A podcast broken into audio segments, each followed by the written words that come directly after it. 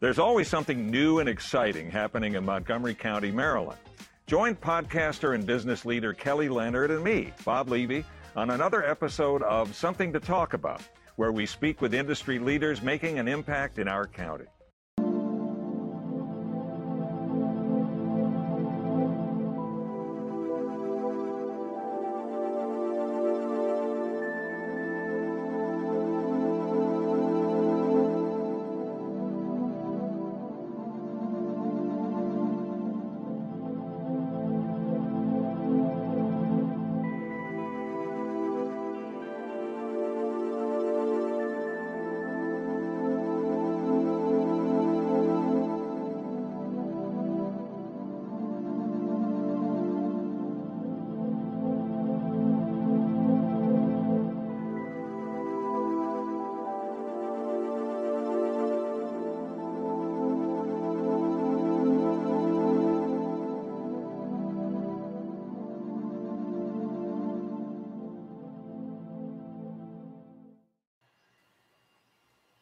Ok, siamo live, ciao a tutti, ciao Luca, ciao Carlo. Buonasera, ciao, ciao Valerio, ciao Luca, grazie dell'invito.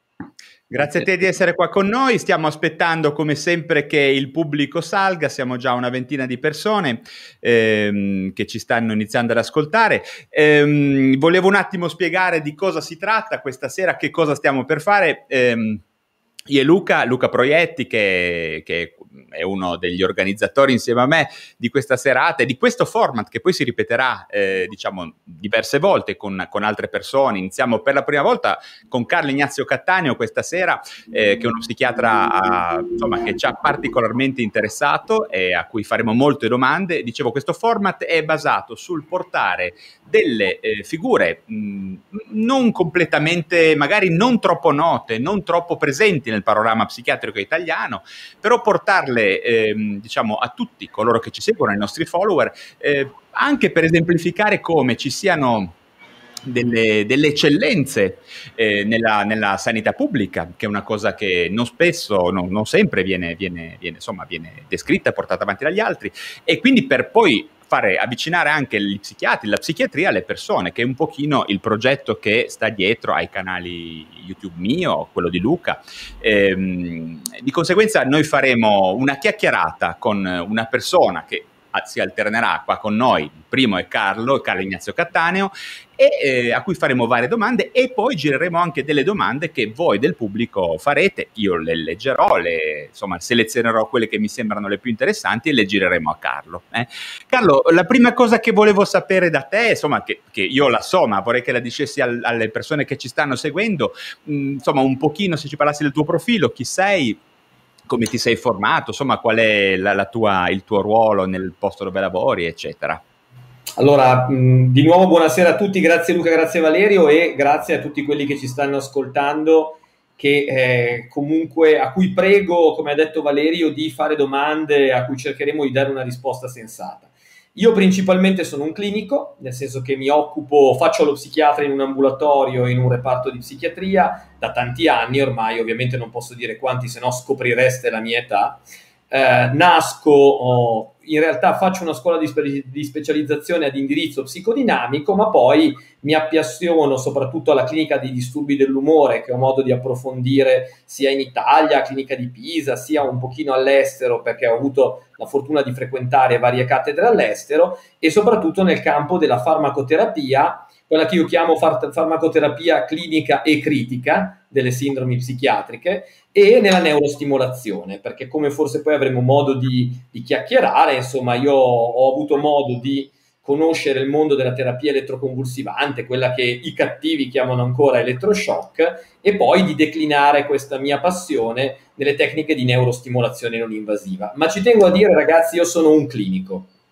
Ottimo. Senti Luca, Carlo è una persona che mi hai fatto scoprire te. Dimmi un pochino come mai me l'hai proposta, perché più o meno sono le cose per cui poi ha colpito anche me. Ma intanto per, come ha detto lui, perché è un clinico, quindi ha la pratica, vede i pazienti veri e soprattutto le persone vere, perché tante volte poi ai convegni ci dimentichiamo, no? Che i numeri sono una cosa, le persone nella pratica clinica, con anche i problemi della clinica sono differenti, e l'altra cosa che è critico. Quindi non c'è un dogma farmacologico, non c'è un dogma di quello che ci dicono le case farmaceutiche, non c'è il dogma di quello che dice l'establishment della psichiatria, ma non c'è neanche il dogma dell'antipsichiatria. Quindi una critica che abbraccia un po' tutti questi poli per cercare di trovare poi quello che è il benessere del paziente e la soddisfazione in senso positivo del clinico che dice: con quello che ho a disposizione, giocandomi tutte le carte, riesco a fare la differenza per la persona che ho davanti. Senti, stasera Carlo ti bombarderemo di domande, quindi devi essere pronto, insomma, a ricevere il nostro bombardamento. Vorrei aprire un pochino io le danze, perché allora facciamo, intanto ripeto, questo sarà un format che sarà una specie di chiacchierata, insomma, fra persone che si conoscono quasi al bar, ecco, quindi. Io sono piuttosto attivo sui social network. Siamo in zona bianca, Vale, possiamo fare le chiacchierate al bar. Cosa? Siamo in zona bianca, possiamo fare le chiacchierate al bar. Ah beh, certo, ora possiamo fare quasi quello che vogliamo. Quindi dicevo, io ricevo tantissimi feedback dal pubblico, moltissimi miei follower sono pazienti o familiari di pazienti, e devo dire che c'è tanto nell'aria l'idea che i medici un po' in generale, ma in particolare gli psichiatri, siano un pochino alle volte dei personaggi non di grande levatura morale, non di incredibile cultura, un po' asserviti ai diktat delle aziende farmacologiche, no? Delle aziende farmaceutiche, delle grandi multinazionali. Questa è una cosa che devo dire a me un po' dispiace, perché è vero che la situazione è così, però insomma è anche così, però ci sono delle dovute differenze. Tu sei una persona che ho visto essere molto critico rispetto a questo genere di rapporto e di influenzamento da parte delle aziende, delle grandi multinazionali del farmaco, su noi medici, su noi psichiatri. Ecco, dici un pochino come la pensi a riguardo, perché ho visto che più o meno la pensiamo un po' simile, ecco. E allora, la gente interessa molto questa cosa, perché rischiamo di perdere credibilità e fiducia da parte loro. Ma certamente, rubo un secondo per salutare la mia bimba che ho visto che ha scritto in chat che mi ascolta, credo che mi ascolterà poco perché ha 8 anni, fra un po' deve andare a dormire. Ciao Tata. Tornando alla domanda di Valerio, allora io premetto che io lavoro con le aziende da tanti anni, ho un'ottima collaborazione. Come dicevo prima a Luca e Valerio, in un momento non condiviso, non occupo mai, diciamo, i posti di rilievo nei grandi congressi, mi ritaglio spesso degli spazi, come dicevo, critici, e è importante premettere questo, cioè quando si analizza il problema del medico corrotto dall'azienda farmaceutica si accede a un dispositivo che è quello del complottismo, della paranoicità, cioè questi medici che vengono arricchiti dalle aziende per prescrivere farmaci che non funzionano. Dall'altra parte c'è la posizione invece del medico o dello scienziato o del dipendente dell'azienda farmaceutica o dirigente, che invece vorrebbe che tutto ciò che viene propinato e propugnato dalle aziende farmaceutiche diventi Vangelo immediatamente. Allora, io credo che le cose vadano viste su un piano anche qui molto equilibrato, no? Perché la psichiatria in generale tende a, a semplificare la complessità con il non equilibrio. Io penso prima di tutto che le aziende farmaceutiche tendano a stressare, quindi a interessarsi, a diffondere, a concentrare la loro informazione solo sui temi che in quel momento interessano i loro interessi economici, e questo non c'è nulla di male, se non che per esempio ci sono moltissimi campi della psichiatria, sia la clinica sia della farmacoterapia, con farmaci che non sono più in commercio, che semplicemente non interessano da un punto di vista commerciale le aziende. Questo fa in modo che non si parli di tutta una quota di presidi, di strumenti terapeutici che invece necessiterebbero di essere stressati e trattati.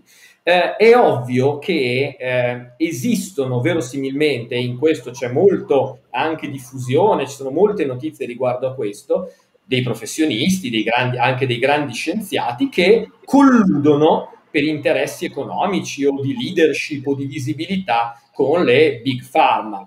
Io quello che posso dire è che ritengo importante mantenere un grande equilibrio. Io posso dire che le big pharma con cui io lavoro, ripeto, in ambiti sempre molto marginali e non sono mai seduto né sul trono né sullo scranno né mi danno in mano uno scettro, però collaborando in questa maniera ho potuto mantenere una certa onestà intellettuale. È ovvio che non ho mai cercato né di arricchirmi, infatti volevo una Range Rover ma ho una Honda Civic, e non ho nemmeno cercato di essere portato né di diventare famoso, quindi forse il mio essere critico, lucido e onesto mi ha permesso di stabilire rapporti onesti con le aziende farmaceutiche. Di certo il mondo scientifico non è certamente del tutto privo di collusioni, ma questo ha a che vedere con la psichiatria, ma vorrei fare un cenno al fatto che questo complottismo in parte, come dire,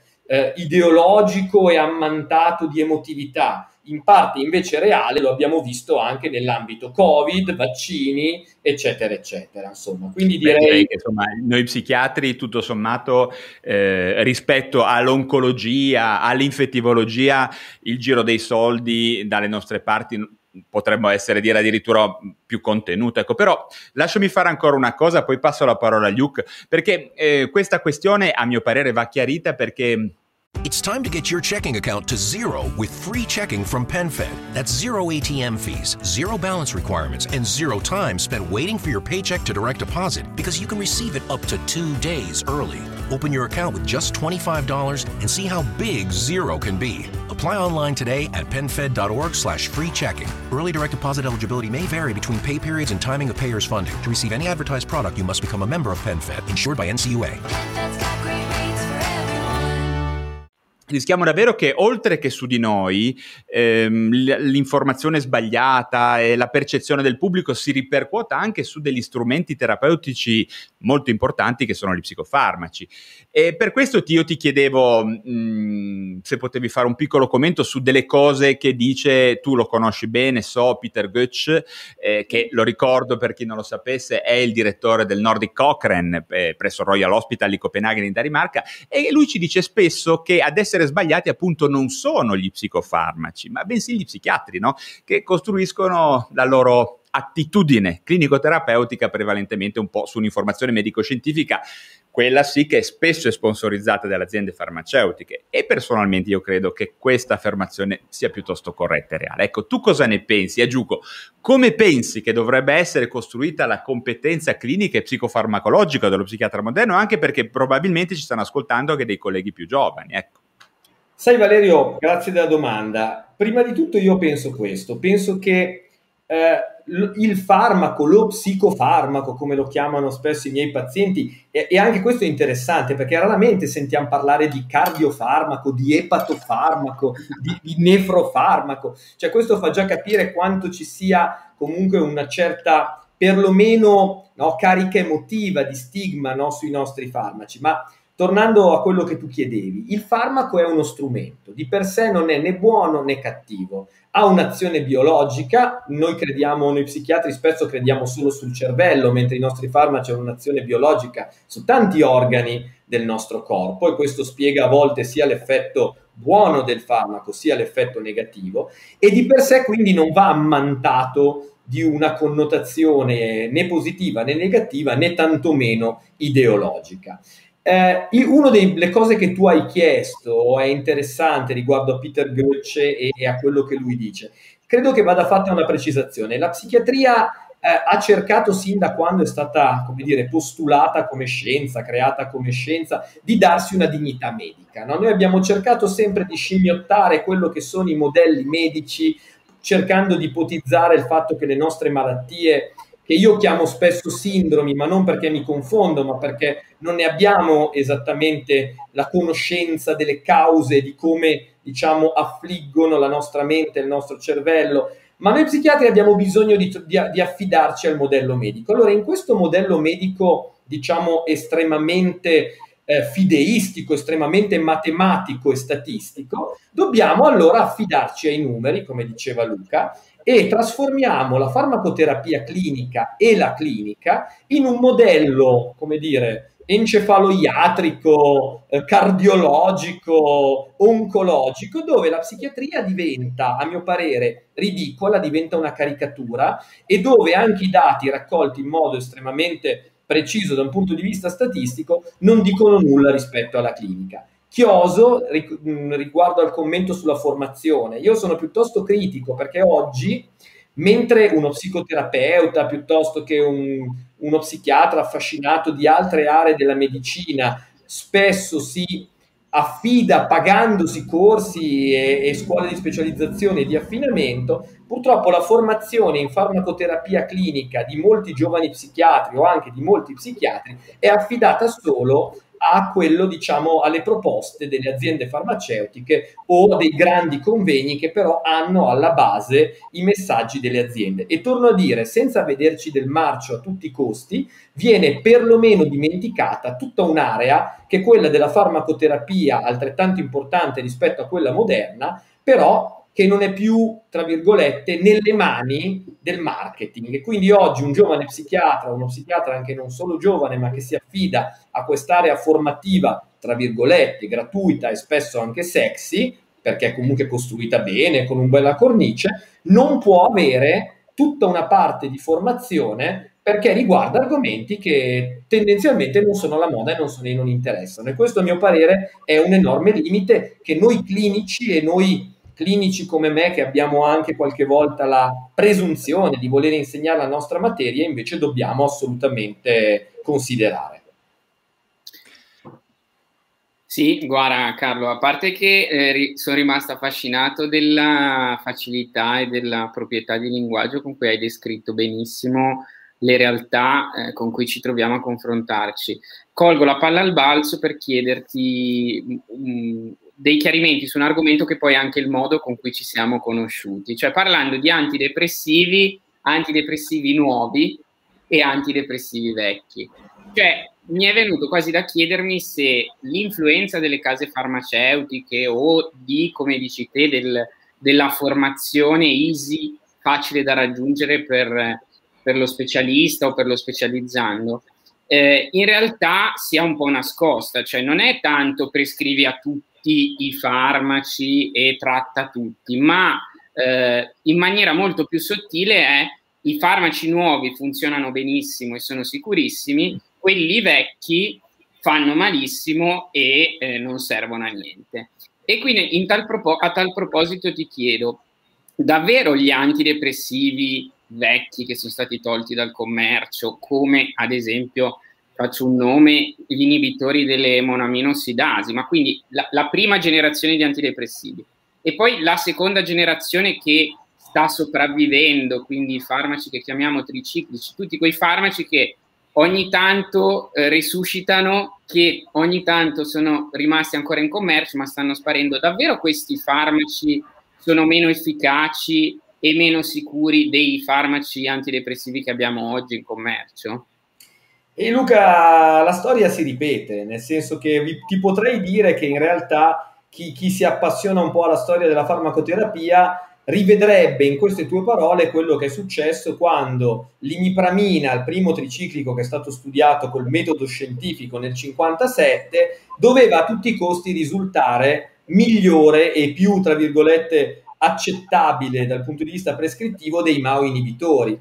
E la cosa interessante è che, non potendo attaccare i MAO inibitori sul piano dell'efficacia, si è dovuto ovviamente attaccarli sul piano della sicurezza. E da lì dire che con i MAO inibitori si moriva tutti se si mangiava anche un pezzetto di formaggio, si beveva un goccio di vino, e finalmente arrivavano i triciclici che salvavano la vita di tutti i pazienti.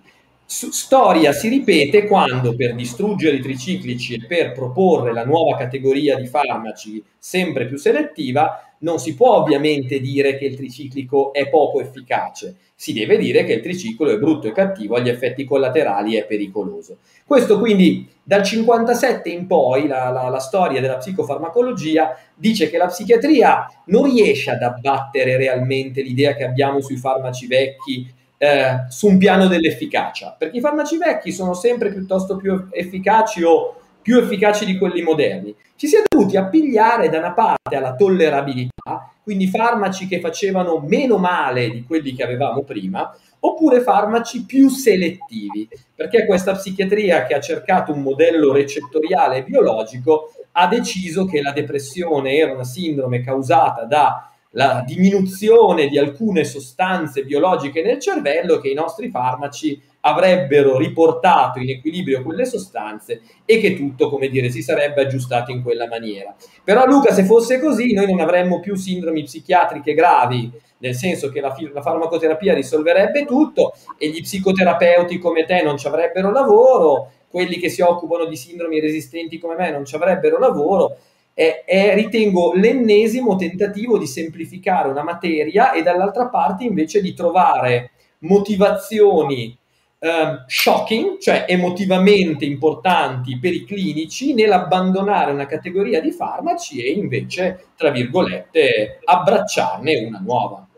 E qua si aprono due domande, una la lascia Valerio, che è sul concetto di depressione, no?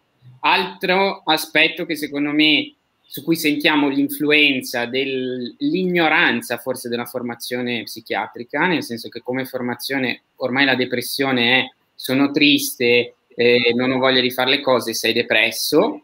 E quindi qua lascio la palla poi a Valerio e ti chiedo una cosa riguardo alla PSSD, che era anche una domanda che ti voleva far Valerio. Ma non è che davvero la PSSD in realtà c'è da sempre, lo sappiamo da sempre, perché già con anche alcuni farmaci triciclici si sapeva che c'era, quindi queste disfunzioni sessuali conseguenti all'utilizzo di alcuni farmaci antidepressivi. Non è che ora questa onda che sta cavalcando la PSSD, che sembra davvero un'attenzione ai bisogni dei pazienti, non rischia di diventare il trampolino di lancio per affossare i nuovi farmaci antidepressivi e tirare fuori un'altra nuova categoria di farmaci antidepressivi?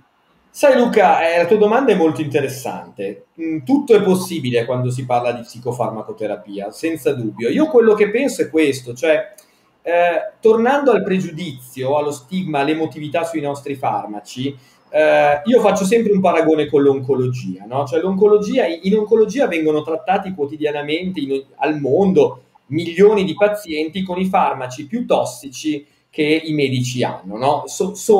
I farmaci oncologici vengono chiamati citotossici, cioè devono uccidere le cellule in modo purtroppo molto poco selettivo, ma ovviamente quando si combatte con un mostro cattivo, che è quello del tumore, della neoplasia, le armi sono le più appuntite possibile, senza che la collateralità diventi il primo valore. Alcune sindromi psichiatriche sono altrettanto invalidanti, altrettanto gravi, altrettanto croniche rispetto alle peggiori neoplasie, perché a parte che qualcuno dice le sindromi psichiatriche non uccidono, e potrei dirvi che per esempio esiste la catatonia, che è una sindrome psichiatrica che uccide il corpo, per non parlare poi di quanto uccidono il funzionamento, la qualità di vita, e per non parlare del campo del suicidio.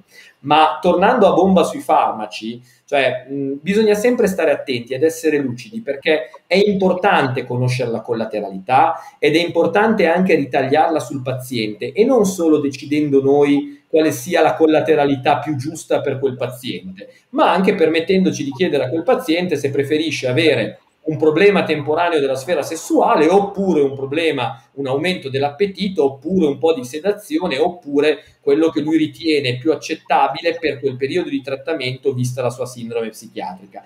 È ovvio che viene sempre da pensare che quando salta fuori e si stressa e ci si concentra su un effetto collaterale nuovo, si pensa che ci sia la necessità di distruggere una categoria di farmaci e aprire un'altra.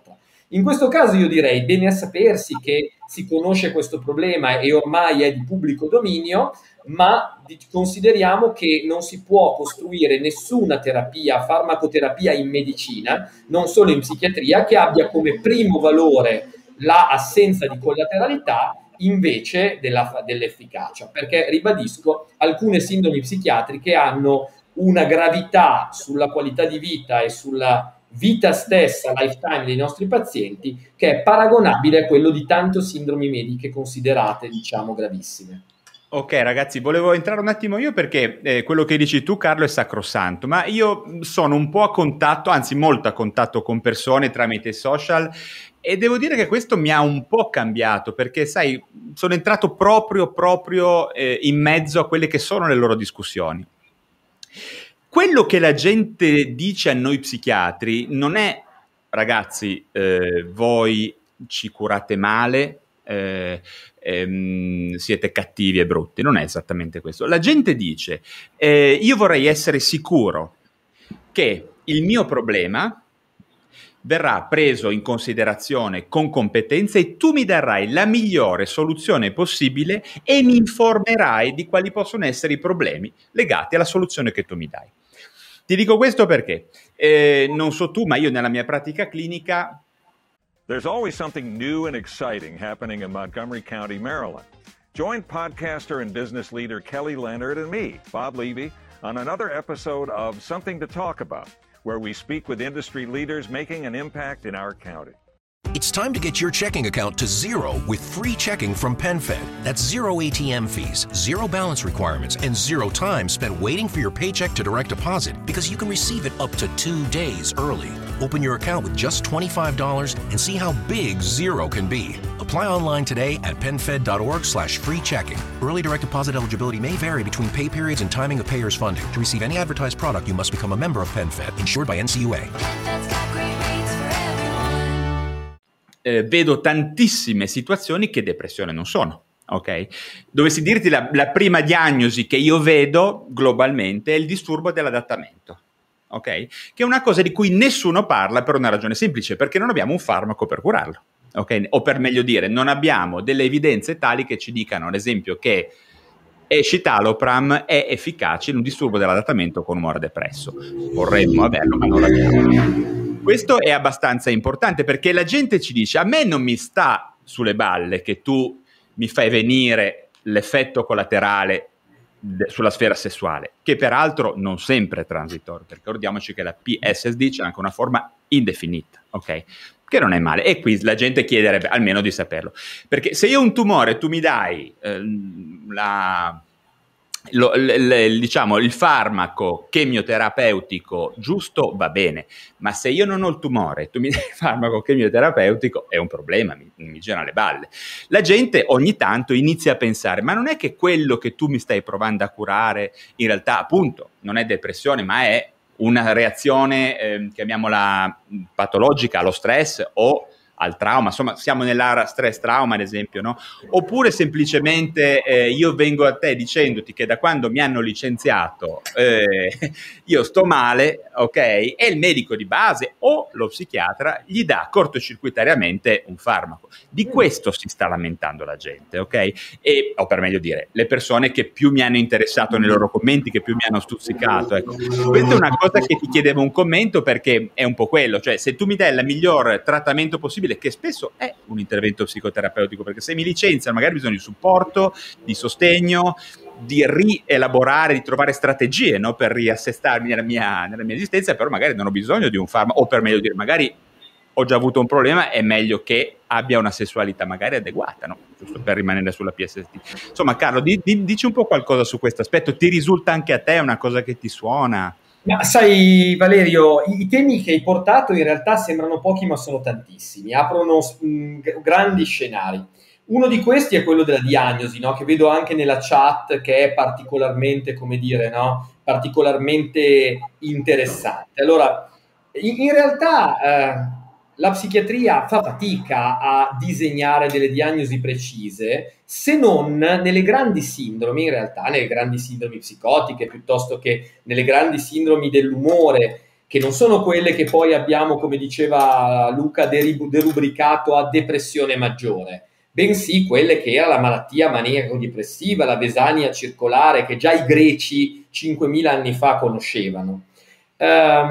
Il fatto poi di aver avuto una farmacoterapia da una parte spinta per essere utilizzata in forme, se vuoi, anche come dicevi tu Valerio, più attenuate, più reattive, dove forse è l'intervento con la parola quello più indicato, e dall'altra, come dire, estremamente aspecifiche, perché una delle cose importanti della farmacoterapia è che molto spesso i nostri farmaci, al di là di quello che crediamo noi o che credono le persone o che credono le aziende farmaceutiche dando dei nomi ai nostri farmaci, non sono anti una malattia, anti una diagnosi, ma sono dei farmaci che hanno delle azioni aspecifiche, biologiche e sintomatiche su alcune aree. L'esempio che tu hai fatto, Valerio, se mi hanno licenziato, mi ha mollato la fidanzata, piuttosto che purtroppo avevo 8 gatti, me li hanno mangiati perché me li hanno cucinati e sto molto male, in realtà è un ottimo esempio, perché è certamente un evento reattivo, un evento traumatico, se ha una rilevanza traumatica, è un evento di adattamento, ma molti, ahimè, o per fortuna, dei farmaci che noi utilizziamo, che hanno indicazioni le più disparate, antipanico, antidepressive, antiansia, in realtà hanno un'azione nel ridurre, per esempio, la risonanza emotiva, affettiva alle cose che ci capitano. Quindi se mi ha mollato la fidanzata e prendo un antidepressivo di nuova generazione, sicuramente dopo un mese me ne frega meno di quella fidanzata, no? E per noi psichiatri l'errore che non dobbiamo fare è considerare che quello sia la cura. Cioè il paziente può avere giovamento ed essere gradevole anche quella riduzione dell'angoscia che gli ho dato col farmaco, ma i problemi sono i tempi, i metodi e soprattutto non considerare quell'intervento specifico una cura per quello che invece non è un disturbo che ha delle basi squisitamente biologiche, bensì invece reattive, psicologiche, ambientali, e in cui la biologia può eventualmente attenuare alcuni sintomi disturbanti.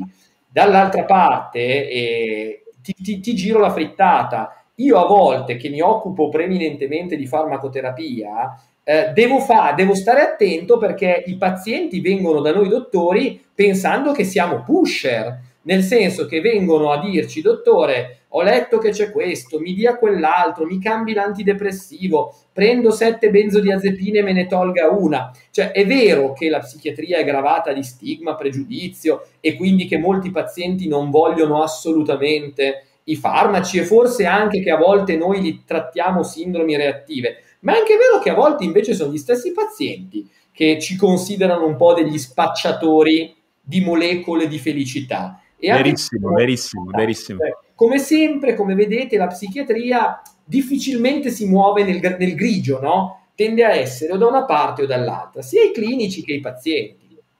Questo è verissimo. Non so te, Luca, ma persone che arrivano da me e vogliono, se io gli dico che, ti faccio un esempio, io sono un po' fissato, no, sulle modifiche dello stile di vita, no, sul minimizzare l'utilizzo di sostanze da abuso, eccetera.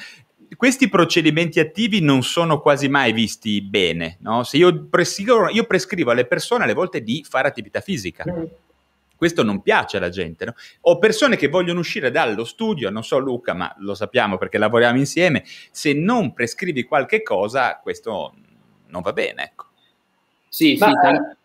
Vai Luca, no.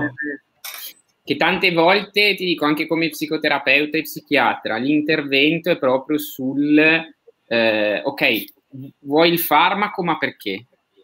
Cioè diventa una scusa per non lavorare su qualcosa nella tua vita o invece è davvero un aiuto di cui in quel momento hai bisogno o anzi è il farmaco curativo per il tuo disturbo. E quindi questo sì, è vero, cioè andiamo dalla persona che non accetta e non vuole gli psicofarmaci e la persona che invece li richiede quasi come se fossero l'unica soluzione. Mi viene in mente una citazione forse un po' tanto altisonante, però secondo me descrive abbastanza bene anche un po' la tendenza che abbiamo, che è quella di Allen Frances, che era il curatore del DSM4, che dice: il problema della psichiatria di oggi è che tratta troppo poco chi ne ha davvero bisogno e quindi forse anche con i farmaci moderni, dimenticandosi di quelli vecchi quando servono, e tratta troppo invece chi ne ha meno bisogno. Quindi forse pensavo di averla detta io questa frase, cavola, l'ho detta. No, ma è verissimo, è stravero, questo per me è verissimo, questo è verissimo. Ragazzi, vi volevo dire una cosa, vedo una domanda molto interessante su cui mi bombardano. Non so, Carlo, se vuoi dire due parole tu velocemente, perché io mi sono già sgolato. Un sacco di pazienti lamentano la sindrome da sospensione da SSRI, insomma, questa è una roba che di cui nessuno nuovamente parla, però dai, 40 mg di paroxetina e poi toglile e vediamo cosa succede. Tanti quadri, scusami Carlo, poi almeno non so se tu la pensi così, tanti quadri di persone che continuano a stare male, non è tanto per il disturbo che si ripropone, ma per proprio l'effetto della sospensione. Beh, ma sì, questo è un bellissimo discorso che andrebbe fatto anche in sede di formazione. Parlavamo prima della formazione. E perché non viene fatto? Perché ovviamente non è un argomento che interessa a nessuno. Cioè a qualcuno, a chi, come dire, ha interesse a studiare la farmacoterapia, interessa l'introduzione della farmacoterapia, come si mette e per quanto tempo la si deve dare. E quanto tempo la si deve dare? Ogni 5 anni che passano è sempre un anno in più, no? Ci viene prima 6 mesi, poi 1 anno, poi 2 anni, poi 3 anni, no? Ma questo perché gli studi che vengono fatti di popolazione, dove si dice diamo un farmaco ai pazienti, quelli che rispondono a metà glielo teniamo e a metà che ci sta antipatica glielo togliamo, perché bisogna stare antipatici a quelli che gli tolgono il farmaco, si dice ma quelli a cui l'abbiamo tolto stanno malissimo, no? Quindi vuol dire che il farmaco è salvavita. No, vuol dire che quelli a cui l'abbiamo tolto hanno delle sindromi da discontinuazione. Sindromi da discontinuazione che sono tanto più difficili da trattare, tanto più è prolungato il trattamento farmacoterapico. Cioè più noi partiremo dal presupposto che per un qualunque episodio anche molto acuto di qualunque sindrome psichiatrica si debba trattare i disturbi per 1 anno, 2 anni, 3 anni, come i diamanti, no? Cioè per la vita, più le sindromi da discontinuazione, che a volte saranno anche dipendenti dal paziente, perché se io dico a un paziente che ha avuto anche un gravissimo episodio di un disturbo dell'umore o di una psicosi, quindi parlava proprio con Sant'Antonio, gli dico guarda te prendi questo farmaco, comincia a prendertelo per 2 anni. No, e lui dice ma se io fra 1 mese sto bene, no, prenditelo per 2 anni. No, come dicono i sacri testi, lui fra 2 mesi giustamente se lo toglierà, tornerà più matto di prima, perché questo è quello che succede, e la maggior parte purtroppo, come diceva Luca e Valerio, degli psichiatri che non hanno avuto la formazione in questo campo diranno ecco vedi, è proprio vero che lui ha bisogno della terapia per tutta la vita, no? Diventa difficile il momento in cui i pazienti ricadono anche in farmacoterapia. E anche questo non è sempre dovuto al fatto che le loro sindromi siano brutte e cattive, qualche volta sì, ma al fatto che le farmacoterapie prolungate, sine die, in modo indiscriminato, possono anche modificare l'assetto biologico del cervello, rendendo la persona più propensa a ricadute. E gli psichiatri non sanno più che fare. Questo non vuol dire che la farmacoterapia non vada utilizzata e, torno a dire, non leggiamo antipsichiatria o antifarmacoterapia, ma forse consideriamo che i farmaci sono strumenti, come dicevo prima, a volte anche eccezionalmente efficaci, ma che forse possono avere un tempo di prescrizione più limitato e assolutamente si deve imparare e insegnare agli psichiatri che possano trasmetterlo ai loro pazienti come sospendere la farmacoterapia, perché è un qualcosa che non si conosce, non viene insegnata e ahimè non verrà mai assolutamente, come dire, portata in prima posizione nei convegni internazionali, solo perché, come dicevo prima, non è interessante. È interessante come si mettono i farmaci, non come si tolgono. E forse qui un pochettino il business c'entra, dai.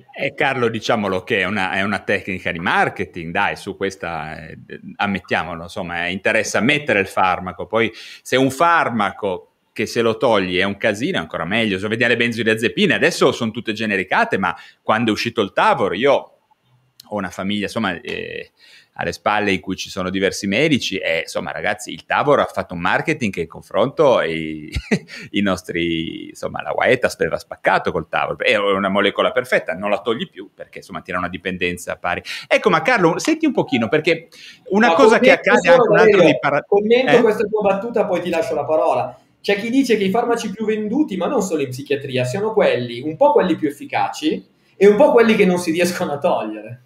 Certo. Tu li chiami blockbuster, giusto? Anche ma infatti io adesso ti parlo di un blockbuster totale che è l'alcol, no? Che insomma, qua siamo noi siamo in una zona qua dove l'alcol non puoi toccarlo, è il bicchiere, la cultura, è il nebbiolo, eccetera.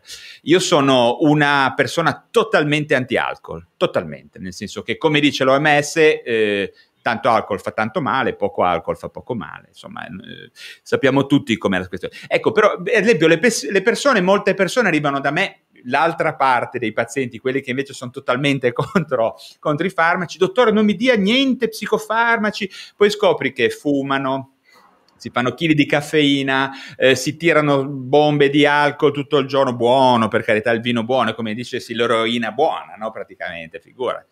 Quindi insomma, e poi magari ogni tanto si fanno il loro cannone, poi una volta all'anno, due con gli amici pipano un pochino, si fanno delle botte così. Ecco, questa roba è un po' particolare perché spesso nuovamente alle persone mi verrebbe voglia alle volte di togliere cose, no? Perché sostanze psicoattive che rendono instabile la nostra psiche ne abbiamo quanto ne vuoi. Non so tu, Carlo, ma io non ho mai visto in pronto soccorso fighting familiari, gente che litiga, in cui uno dei due non avesse in corpo almeno un po' di alcol o di qualche cosa di simile. Mai visto uno. Ve lo giuro. Cosa ne pensi di questa cosa qua? Perché è un punto importante e anche questo non piace alla gente, non piace l'idea di togliere cose che fanno male, no? Ma allora, commento sempre partendo dal fondo. Uno, è difficilissimo per noi dottori in generale, anche per noi, togliere. Nel senso che noi dottori ci hanno insegnato che quando viene un paziente in noi, per farlo star bene bisogna aggiungere, no? Dopo la diagnosi bisogna aggiungere. E io, occupandomi di disturbi resistenti, e ho una pletora di pazienti che a volte arrivano anche da lontano, quelli che io chiamo i viaggi della speranza, che dico sempre, intendo dire, la settimana scorsa ho visto una persona di Vittorio Veneto a Borgo Manero, di psichiatri svegli 3-4 ce ne saranno per strada, cioè non c'era bisogno di far tutta sta strada. Però una cosa che hanno insegnato a noi dottori, che abbiamo l'animo salvifico, non solo gli psichiatri, è che si cura con le medicine e che se il paziente ti arriva con 3 medicine, se gliene metti 4, no, starà meglio. E se poi gli metti il quinto per togliere gli effetti collaterali dei primi 4, va tutto bene. Dell'effetto maxi bon, no? Lo dicevamo con Luca, 2 make 1, 3 make 2, poi viene l'effetto collaterale. E perlomeno in psichiatria, io non so in medicina in generale, ma tutto ciò che è più di un farmaco, se già è studiato male ciò che è un farmaco, tutto ciò che è più di un farmaco associato è studiato proprio nulla, no? E un casino alla volta, sì. Un casino alla volta. Un casino alla volta, però noi psichiatri siamo i re dell'aggiungere, ma anche gli altri dottori, perché poi diamo la colpa agli psichiatri. Ma quando cercano a tutti i costi i cardiologi di darmi le statine, che peraltro aumentano il suicidio e sono epatotossiche, piuttosto che l'antipertensivo, piuttosto che anche loro fanno i torboni aggiungendo una roba sopra l'altra, però sono meno cattivi di noi.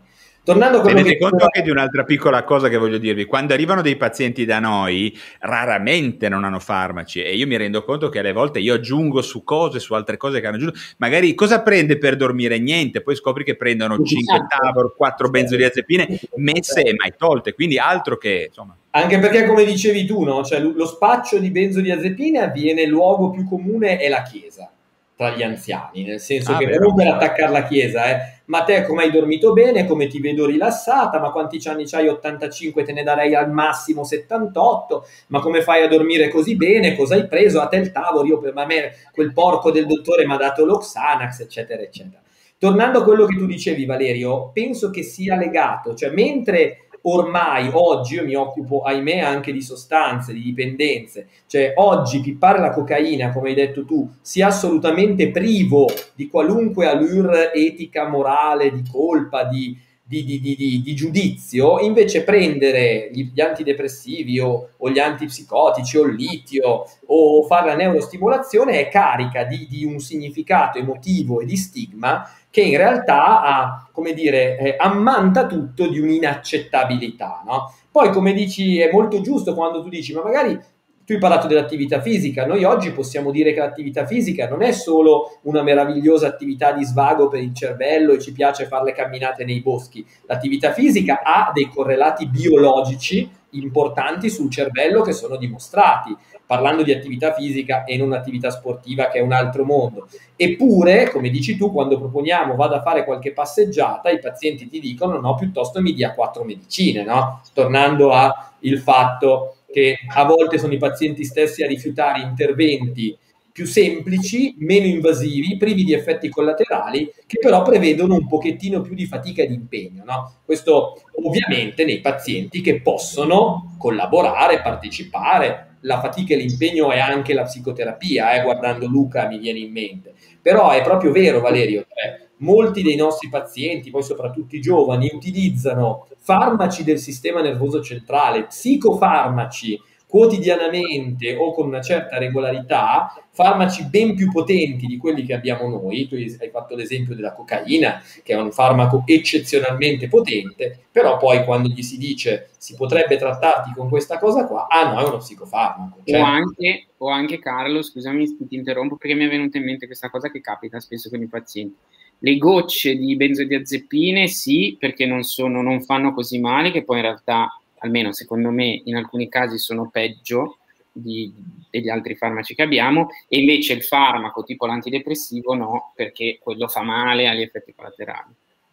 Sai Luca, siamo sempre anche lì però, che cosa ci chiede la persona che abbiamo di fronte, no? Nel senso che da una parte sono perfettamente d'accordo che siamo noi che promuoviamo e come dire, propugniamo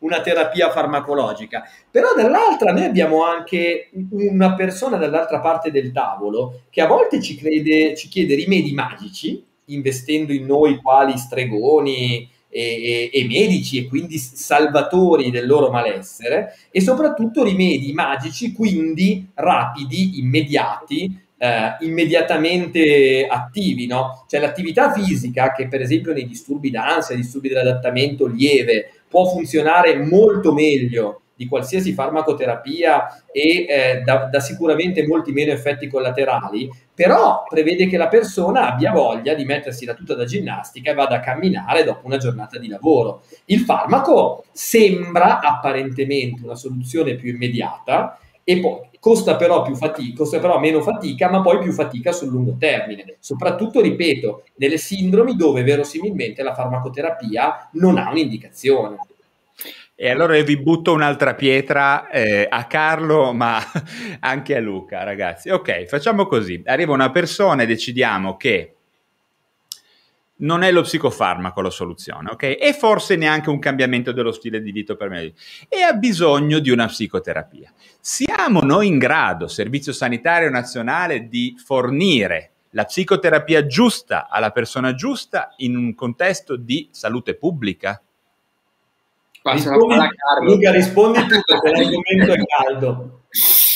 Perché questo è un argomento caldo, ragazzi, perché non vorrei che ci trovassimo poi a essere come quel tipo che avendo solo un martello tutto sembra un chiodo, no? Insomma, io posso decidere anche che questa persona non è da curare con del litio e decido che invece ha bisogno di una psicoterapia strategica breve. Benissimo. C'è un Luca Proietti in tutti i servizi che può garantire per il cittadino che ne ha bisogno in quel preciso momento la giusta psicoterapia? Domanda.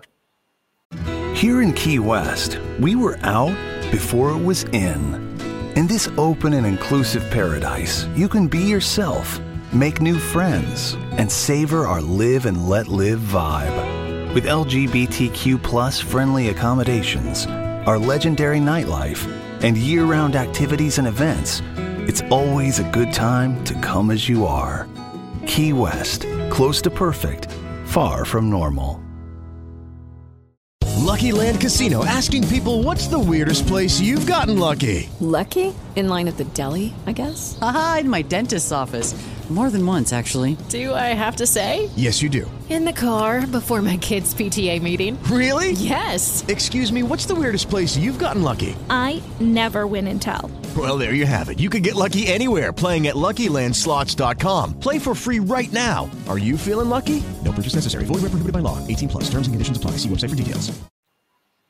Allora, mi verrebbe da risponderti purtroppo no. Perché? Il perché secondo me dipende un po' da tante cose. Una forse, ti dico sinceramente, anche perché effettivamente uno si aspetta di trovare una soluzione più facile, nel senso che comunque la psicoterapia richiede un percorso. L'altra forse anche perché, dicevamo prima con Carlo, i tempi, la cornice del pubblico e anche forse un po' il ruolo in cui il sistema, ma non il sistema al complotto, il sistema sanitario vede lo psichiatra, nel senso che dice la risorsa più importante che hai sono i farmaci, che non sempre, secondo me è vero, quindi non c'è tempo per la psicoterapia. E quindi o mettiamo, come dici te Valerio, un esercito di psicologi, psicoterapeuti nei CSM che dovrebbero, secondo me, fare gran parte del lavoro e noi dovremmo aiutare, interagire, integrare il loro lavoro, o secondo me ripensiamo in questo senso sia la formazione dello psichiatra, perché siamo carenti dal punto di vista della diagnosi, della psicopatologia, no? Diceva Maggini, il DSM ha salvato una generazione di psichiatri ignoranti, no? Nel senso che non sappiamo più fare le diagnosi come una volta, non sappiamo usare la farmacoterapia, ma la psicoterapia a volte è questa cosa che un po' funziona, un po' in new age, no? Quando questo in realtà ha proprio dei dati di evidenza. E quindi secondo me anche ripensare un po' forse il ruolo dello psichiatra, che non è solo il pusher, come diceva Carlo, ma è proprio il medico deputato alla salute mentale, quindi da stile di vita, alimentazione, psicofarmaci, psicoterapia, psicoeducazione, riabilitazione. E quindi purtroppo, secondo me, in alcune realtà si riesce, in altre temo di no. Non so, Carlo, tu cosa... Dico una cosa veloce, Luca. Tu sei giovane, io e Valerio un po' meno. Nel senso che io e Valerio giriamo ormai sui 75-80 più o meno. Poi li portiamo bene, ma siamo ultra ottantenni. La psichiatria, come oggi noi la conosciamo, è stata costruita su un modello di sindrome psichiatrica, su un modello di intervento, che non è quello degli attuali utenti dei nostri servizi, era quello della necessità urgente di chiudere gli ospedali psichiatrici. Quindi oggi noi ci troviamo con un pubblico nei nostri ambulatori, se vuoi anche per fortuna, perché è vero che c'è lo stigma, ma in parte c'è anche un bisogno di psichiatria più leggera che finalmente si affaccia anche al Servizio Sanitario Nazionale, che però si confronta con un modello di intervento che certamente non è più quello del 1978, ma ahimè che ha avuto poche variazioni sul piano dell'organizzazione. L'esempio classico è quello dei ricoveri ospedalieri, cioè noi ci ostiniamo ad avere ricoveri ospedalieri brevissimi, anche per sindromi psichiatriche gravissime e acutissime, che condizionano non solo il decorso della sindrome, ma anche il tipo di trattamento, cioè dove dobbiamo intervenire molto spesso con farmacoterapie eroiche, ma perché l'ospedale ci chiede di dimettere le persone dopo 10 giorni, quando dopo 10 giorni noi non sappiamo nemmeno di che sindrome ci stiamo occupando. Quindi è vero quello che tu dici, Luca, poi è molto facile cadere nel dire ecco, poi le psicoterapie vanno fatte nel privato, non ci sono gli specialisti, non c'è la competenza, tutto vero. Però ricordiamoci che noi oggi stiamo ancora affrontando la psichiatria con un modello che non è più attuale rispetto a quelli che sono i bisogni, e l'altro esempio è quello legato, per esempio, alla divisione per età, cioè di fino a 18 anni... dallo psichiatra dei bambini, e poi invece dai 18 in poi si va dallo psichiatra adulti. Viceversa al mondo delle sostanze, cioè se c'hai l'ansia, hai fumato una volta una canna, devi andare al SER, lo psichiatra ti manda al SERT, ma se vai al SERT e per caso sei completamente matto, però nel frattempo sei completamente matto perché usi la cocaina, devi andare in psichiatria, anche se è la cocaina che usi tutti i giorni che ti ha fatto diventare matto. È chiaro che questo modello di intervento è debole, ma in mezzo ci siamo noi clinici che invece, secondo me, mi permetto di dire, ci rimbocchiamo le maniche e cerchiamo di fare il meglio possibile, anche offrendo un qualcosa, come dicevi tu Luca, che è estremamente difficile da offrire, ma che in qualche modo proviamo a mettere in campo. Chiudo dicendo che la fatica però che prevede per esempio una psicoterapia, anche se breve, non è mica un qualcosa che tutti i pazienti sono in grado di accettare. Tornando al rimedio magico, cioè voglio la pasticca che mi faccia stare bene, dire invece non le do nulla, lei vada a camminare, faccia l'attività fisica, anzi le insegno a togliere la terapia che le ha dato la sua vicina di banco in chiesa e viene a lavorare con me 10 volte per un'ora qua a mettersi in discussione, non sempre, cioè è vero che noi il Servizio Sanitario Nazionale facciamo fatica ad offrirlo, è vero anche che non sempre l'uditorio, come dire, è pronto ad approfittare quando c'è quell'offerta. Bravissimo. Ma Luca, senti, mi avevi detto che Carlo era bravo, ma non che era così bravo. Ma non mi avevano detto che ero bello, più che altro. Beh, bellissimo. Quello è vero. I tuoi capelli devo dire che sono spettacolari. Io sono un buon oggetto, è quello che... Quel che ribello gliel'avevo detto, che eri così bravo gliel'avevo detto. Non così bello e non così bravo. No, Carlo, davvero, devo dire che condivido, mi spiace, ma veramente condivido ogni parola che hai detto, insomma. Sentite ragazzi, allora io con non so Luca, c'è ancora qualcosa, perché volevo poi pian pianino andare verso il tema che volevo che Cala affrontasse, che è quello della stimolazione magnetica transcranica, però volevo sganciare una bomba e poi mi taccio. Vai, perché io sono abbastanza critico sul discorso rimedio magico, no? Quindi la soluzione che mi risolve tutti i problemi. Quindi i disturbi resistenti, ci sono i disturbi resistenti, ma spesso nei disturbi resistenti ci finisce. Chi ha altre problematiche e non ha voglia di fare una psicoterapia, chi è stato diagnosticato male. Comunque, rimedio magico che risolve tutto, sono arrivate le sostanze di abuso che ormai sono, o farmaci e sostanze d'abuso che ormai sono state introdotte nella pratica clinica. Quanto secondo te davvero queste sostanze ci possono dare un vantaggio e quanto rischiano di diventare l'ennesimo rimedio miracoloso che poi si infrange sugli scogli della realtà? Sai Luca, io premetto, perché se fossimo in un congresso diremmo che ci sono le disclosure, no? Cioè le dichiarazioni di conflict of interest. Cioè io sono stato nell'advisory board internazionale, penso che tu ti riferisca anche all'eschetamina, no? Adesso non solo, sì, anche è un derivato assolutamente della chetamina, lo dico per chi non è del mestiere che ci sta seguendo, quindi di quello che era un anestetico e che costava 2 lire e che poi è diventato droga ricreazionale per strada ancora oggi, e poi adesso viene utilizzato o verrà utilizzato per i disturbi resistenti.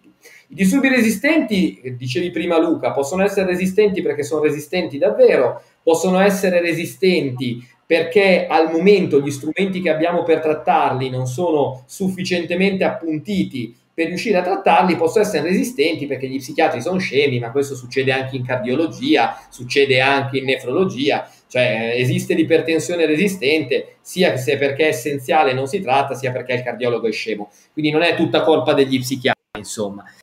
Tornando all'escatamina con cui io ho lavorato, e quello che è un campo che si sta aprendo, so di cui tu ne hai anche fatto divulgazione, che è quello dell'utilizzo degli psicoattivi, cioè in generale delle sostanze con un profilo drogastico, diciamo così, per usare un vecchio termine. In hai chiamato alcuni antidepressivi stupefacenti, no? Stupefacenti, sì. Io credo che la psichiatria non possa permettersi, per la complessità, come dicevo sempre, di buttare via nulla, no? Ed è giusto che studi tutto con lucidità. È chiaro che una sostanza che ha dimostrato di avere un potenziale di abuso per strada tendenzialmente lo può avere anche nei nostri ambulatori, e questa è una cosa di cui noi dobbiamo tenere sempre conto. Però esistono anche farmaci, per esempio gli ortopedici, i reumatologi hanno riempito il mondo di painkiller, che sono farmaci ad altissimo potenziale di tolleranza, abuso, dipendenza, e non è che si sono tutte le sere sentiti cattivi quando andavano a dormire. Cioè pensavano... No, però adesso li stanno facendo un culo così negli Stati Uniti. 10 anni dopo però, no? Perché poi esatto. Sono sempre... Io quello che credo è che si debba prendere il buono di tutto quello che c'è di nuovo e però utilizzare quel buono nel contesto giusto. Allora, se tu mi dici daresti l'eschetamina a tutti i tuoi pazienti che hanno fallito 2 trattamenti antidepressivi, come deve essere, e gliela terresti almeno 2 anni, allora ti dico, se facessi una roba del genere a tutti i miei pazienti con quelle caratteristiche, non mi fate mai più parlare su questo canale, ma neanche parlatemi mai più. Se dall'altra parte mi dici, ritieni l'eschetamina un presidio brutto e cattivo solo perché assomiglia a una droga ricreazionale che si trova per strada, ti dirò nemmeno per idea. Come abbiamo avuto modo di discutere più volte, io lo vedo come un possibile starter, un booster, un qualcosa che dia il là a situazioni particolarmente bloccate e non responsive ad altre terapie, e poi che probabilmente va abbandonato e, come dire, lentamente lasciato invece di altre terapie che possano accompagnare il paziente, o magari anche di nessun'altra terapia, perché non è detto che le terapie debbano essere sempre protratte per i famosi 2 anni, 6 mesi, un anno. Sempre. Senti, ti faccio Carla ancora una domanda, ma perché Luca ha tirato una bombetta e ti tiro la bomba nucleare.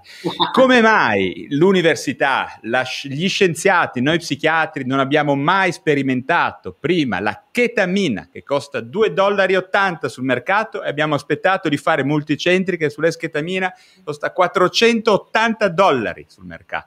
Domanda, insomma, hai capito? Ma la chetamina, Valerio, la si è usata in psichiatria, la si è usata, certo, e ne si è visti pro e contro, no? Se qualcuno legge, se qualcuno piace Carrère, no? Ha appena scritto un libro che si chiama Yoga, la cui prima metà è tutta sullo yoga. No, aspetta Carlo, scusami, mi sono spiegato male. Ti volevo dire, non so, io adesso ho visto che tutte le università italiane hanno fatto la multicentrica sull'esketamina, ok? Come mai non gli fregava niente a nessuno della chetamina? Ma gli è fregato solo quando è diventata l'esketamina? Perché costa €1,50 fiala, la deve fare l'anestesista, quindi è più cattiva, perché invece se ce l'abbiamo in mano, anzi neanche noi pazienti, ce l'hanno in mano... cioè gli psichiatri, i pazienti se la fanno da soli. E poi perché, ti dicevo Valerio, perché gli studi sulla chetamina ci sono vecchiotti, primi anni 90 fino a fine degli anni 90, e hanno dato risultati molto contrastanti, a volte anche eccezionalmente, come dire, efficaci, ma sul breve termine. Quello che mancava è il lungo termine. In più c'è una collateralità che è più o meno accettabile, nel senso che la collateralità dissociativa può essere magari gradevole per me, sgradevole per Luca e terribile per Valerio, a seconda. Ricordiamoci che comunque la dissociazione della coscienza attiene a un piano profondo e anche con tutto un correlato emotivo che non è riproducibile a seconda del paziente, o meglio prevedibile. C'è per chi, cioè, lo vediamo anche su strada, ci sono pazienti che dissociano con la chetamina e l'esperienza dissociativa è gradevole e ricercata, altri che non la usano mai più, perché la dissociazione è qualcosa di intollerabile. Quindi ti ricordo che mia moglie, che è un'anestesista e che lei sì che sa che fare con la chetamina, mi dice sempre che noi ci facciamo 1.000.000 di seghe mentali su queste cose qua, nel senso che lei fa chetamina a secchi tutto il giorno. Bah, sì, qualcuno che dice qualche scemenza, mi dice, no? La traduzione. Cioè noi ogni tanto psichiatri, voglio dire, abbiamo bisogno di avere 14.000 controreti, appunto, dalle aziende farmaceutiche che vengono in aiuto nel nostro ossessivo, no? Rimuginare su cosa succederà se, poi tutto il resto della medicina va avanti velocemente. Insomma, chetamina, adesso ci preoccupiamo di avere l'esketamina sulla fast lane, abbiamo avuto chetamina per 20 anni e nessuno di noi ma cagata. Aggiungevo che si ricrea un po' quello che dicevamo, cioè prima di tutto la safety, no? Cioè avevamo paura della chetamina, allora abbiamo creato un presidio non endovenoso, perché già l'endovena sta di cattivo, e che tendenzialmente raggiunge livelli a livello del sistema nervoso centrale più bassi e in modo più lento rispetto a quella endovenosa, e quindi questo defalca sia il paziente sia la testa degli psichiatri che una sostanza diventa cattiva, no? Tra virgolette. Un po'. Quindi, cioè, a mio parere, tra virgolette, bene che ci sia, certamente Valerio tu dici il costo è certamente guidato dal momento e dal fatto che, cioè, sì, c'era, non lo dico io, insomma, è un fatto, qualcosa di vecchio, il fatto che sia una rivoluzione la molecola, a mio parere no, perché non lo può essere. Il fatto che sia interessante, il fatto che la farmacoterapia si sganci dal modello della serotonina, della noradrenalina,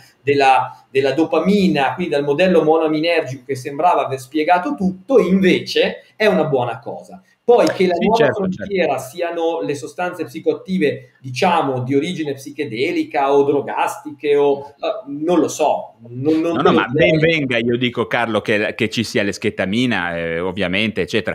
Non è il problema, io ripeto un po' quello che dice Gøtzsche, il problema non sono gli psicofarmaci o le aziende farmaceutiche, il problema siano i psichiatri, che dovremmo essere un pochino più, come dire, avere un po' più di spirito d'avventura nella nostra fase di ricerca. Ecco, oltretutto il problema non è tanto, voi lo sapete meglio di me, il fatto che appunto siano sostanze psychedelics o cose del genere, il problema è la via del glutamato, quindi i recettori NMDA, quindi quello è il punto, perché se andiamo a vedere adesso tutte le nuove molecole in pipeline di ogni azienda e startup farmaceutica sul mercato, adesso nel mondo, sulla depressione, è via del glutamato, quindi mi viene da pensare che Luca non abbia detto neanche tanto una scemenza, che adesso stiamo tutti sparando contro gli SSRI, che un tempo erano il massimo della vita, solamente perché sta arrivando una nuova ondata di farmaci, che ben venga, per carità, ma come dicevi tu prima Carlo, che questo non spenga la mente di noi psichiatri e permetta sempre di usare lo strumento giusto con la giusta patologia, chiamiamo, o sindrome, come dici te, ecco, perché se no noi veniamo accesi e spenti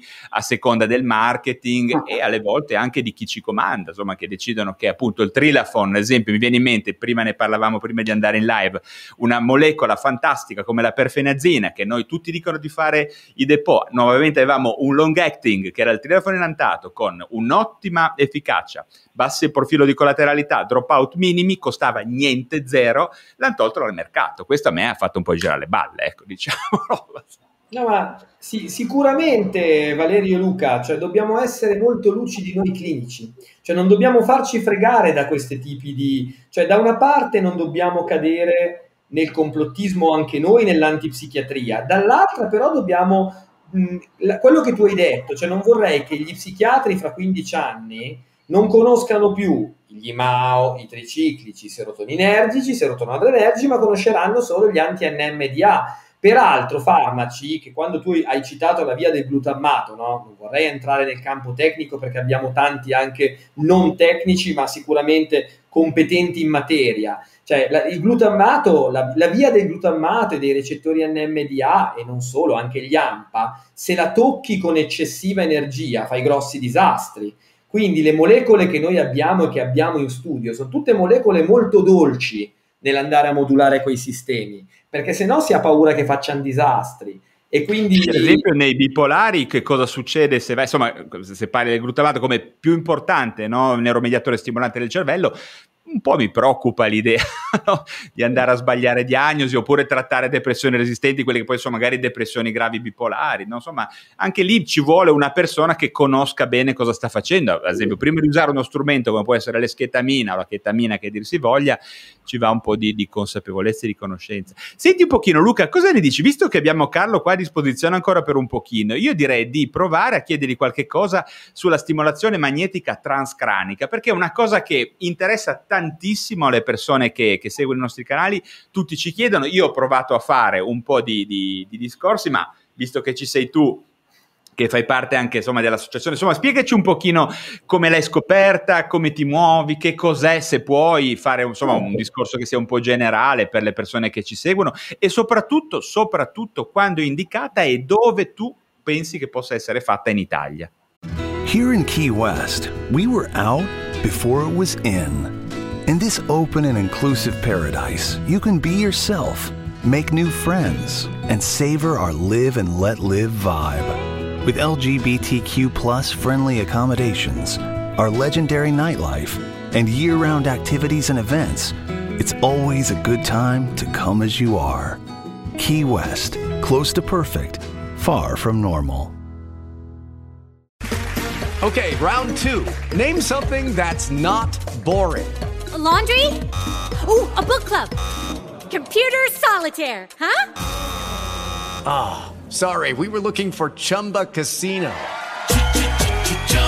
That's right, ChumbaCasino.com has over 100 casino-style games. Join today and play for free for your chance to redeem some serious prizes. ChumbaCasino.com. No purchase necessary. Void where prohibited by law. 18+ terms and conditions apply. See website for details. Allora, prima di tutto, io adesso sto per dire una cosa che so che è politically incorrect e poi sulla chat si scatenerà l'inferno. Cioè, io arrivo alla neurostimolazione non invasiva, quindi alla stimolazione magnetica transcranica, perché declino da una passione che è quella per la terapia elettroconvulsivante, quella che è ancora additata dell'orribile termine elettroshock, che di shock e di elettro c'ha nulla, insomma, ma comunque questa era una mia grande passione ed è una mia grande battaglia che continuo a condurre, ovviamente con grandi badilate. Io personalmente condivido, Carlo. Battaglia, tra l'altro, Carlo, che ho conosciuto questo gruppo anche grazie a te, è stata portata avanti anche da parenti di pazienti che hanno beneficiato della terapia elettroconvulsivante, certo. Quindi non sono solo gli psichiatri, anzi tante volte gli psichiatri sono contro e invece sono i parenti dei pazienti e i pazienti che hanno beneficiato che la vogliono portare avanti. Sapete, io dico questo, poi torniamo alla TMS, cioè l'Italia, noi abbiamo inventato le CT, abbiamo quasi vinto un Nobel, perché in realtà Cerletti ha sfiorato il Nobel per le CT e poi non l'ha vinto, si dice anche perché lui avesse, tra le cose, era un grande inventore, aveva inventato anche una bomba con spoletta a tempo ritardato. Voi sapete che la Nobel Foundation, se si sono costruite, cioè se tra le invenzioni si hanno armi, non ti può più eleggere possibile candidato. Quindi, non possiamo più vincere il Nobel. No, sulle CT no. Però l'Italia, che è la patria che l'ha inventata e utilizzata per prima, è l'unico paese al mondo, l'unico, che la sta, tra virgolette, abolendo. Ovviamente non con leggi, perché è impossibile abolire una delle metodiche più evidence-based che ci sono in psichiatria. Abbiamo usato per la prima volta questo orribile termine stasera. Però, ovviamente, per motivi molto, diciamo, di origine politica. Carlo, lasciami dire anche una delle più sicure, perché poi la gente non ha idea di cosa parla, insomma, quando parla di elettroshock così alla cazzo. Possiamo dire che il rischio della terapia elettroconvulsivante è il rischio anestesiologico, cioè il rischio è quello. Per il resto, questo era perché mi importava questa sera fare mettere questa piccola medaglietta che ovunque io vado si parla di neurostimolazione. Tornando alla stimolazione magnetica transcranica, il rischio è che stia diventando l'ennesima, come dire, no, ambito di grande marketing, di grande moda e di come dire, no, one size fits all, cioè ho la depressione, va bene la TMS, ho i brufoli, va bene la TMS, la fidanzata non mi si fila perché sono bruttino e a letto faccio pena, vado a fare la TMS. Questo anche perché ci sono diversi centri in Italia che la praticano. Carlo, ci spieghi un attimino cos'è la TMS, perché la gente non lo sa bene. Allora, è molto semplice, cioè si va a stimolare. Allora, è uno strumento, è importante ricordare questo, non è magico, non fa cose eccezionali, è uno strumento che attraverso campi magnetici può andare a inibire o eccitare in modo differente alcune aree del cervello, segnatamente le aree più superficiali, cioè le due cortecce prefrontali dorsolaterali. Si sa che la modulazione, l'inibizione e l'attivazione attraverso campi magnetici di queste aree, campi magnetici che ci tengo a dire innocui e privi di effetti collaterali e senza anestesia, vanno a determinare una cascata elettrica e biologica che, soprattutto in alcune condizioni sindromiche, mostra una buona efficacia clinica a prezzo di una buona sicurezza. Perché dico soprattutto in alcune? Perché io che mi occupo di questa metodica sono un pochino dispiaciuto del fatto che attualmente sia venduta quale fosse il rimedio magico per qualunque patologia, cioè praticamente appena dopo l'erba di San Giovanni e i rimedi per le erezioni miracolose si trova TMS, no? Se metto, sono un paziente che ha provato tutto, viene fuori erba di San Giovanni, il mago di Sassello e poi in terza posizione la TMS, no? Allora, la TMS è una metodica, e questo lo dico come clinico e non come venditore di una metodica, posto che io non ho alcun interesse economico in nessuna di queste attività, ma come anche in quella clinica che io ho, è una metodica molto efficace su alcune patologie, segnatamente il disturbo depressivo. Purtroppo viene derubricato a resistente, ma in realtà invece molto probabilmente potrebbe essere un'alternativa anche nei disturbi depressivi ad impronta biologica che non hanno avuto ancora un trattamento farmacologico, perché molto spesso vengono inviate a queste metodiche i pazienti più gravi, quelli che non rispondono più neanche al mago di Sassello, per capirci. E l'altra cosa importante è che la collateralità di questa tecnica è assolutamente benigna e, diciamo, si può considerare neutra. Tornando alle patologie che ha senso trattare con la TMS sono i disturbi depressivi, ripeto, resistenti e non, i disturbi d'ansia, i disturbi da panico, vi devo dire, li trattano, ma a mio parere con meno soddisfazioni rispetto a quelle della farmacoterapia. Il disturbo ossessivo compulsivo grave, resistente o parzialmente resistente alla terapia farmacologica, e poi il grande ambito delle dipendenze, soprattutto alcune dipendenze come quella da cocaina, dove non c'è strategia farmacologica. cioè dove non abbiamo il farmaco che tampona quel desiderio. Ecco, di... ma Carlo, tu trovi che, perché tante persone mi hanno chiesto questo, tu trovi che con la cocaina, ora non ti chiedo dati o per carità, ma come esperienza tua e del tuo network di colleghi che usate questa tecnica, con la cocaina abbia un buon risultato? No, buon risultato nella dipendenza da cocaina non ce l'ha neanche il mago di Sassello. Cioè, la dipendenza da cocaina è la dipendenza più difficile da estirpare. Vuoi per la potenza di ricompensa che ha la sostanza sul cervello, vuoi perché una buona parte dei pazienti che io ho trattato realmente non avevano alcuna intenzione di mollare la sostanza. Cioè, no, venivano perché sono persone che fanno, sai, viaggi per andare a farsi... Venivano portati, messi sotto il casco a fare il trattamento senza alcuna motivazione. Noi dei dati li abbiamo raccolti, Valerio, è un network piccolino ed è un network soprattutto che non deve vendere la propria macchina, come dire, no? Sulle prime pagine di Google. Noi abbiamo avuto, abbiamo un 60% di pazienti astinenti tra i 3 e i 6 mesi che scende a un 50% tra gli 8 e i 10 mesi e si assesta tra il 30 e il 50 a un anno. Sembrano dati che uno potrebbe dire, beh, ma allora è meglio il mago di Sassello, una preghiera, oppure, come dire, no, non so, dei riti magici, ma se si conosce quello che... parlare del mago di Sassello, che lo chiedono anche dal pubblico. Ma se poi dico dov'è il mago di Sassello faccio marketing, cioè facciamo una cosa che stasera non andava bene. Il mago di Sassello sulla dipendenza da cocaina funziona benissimo, insomma. E però presuppongo che sia Sassello a questo punto. Presuppongo che sia Sassello il mago di Sassello, vicino alla lingua. In una zona vicina a Sassello. Esatto, sì, lo sappiamo, ma non facciamogli troppa pubblicità. Qualcuno dice che sia Valerio, in realtà, visto che è Valerio il mago di Sassello. Io non volevo fare pubblicità a Valerio, ma non diciamo... Non posso dire né sì né no. Sì, anche perché sennò poi ci devi uccidere se ce lo dici.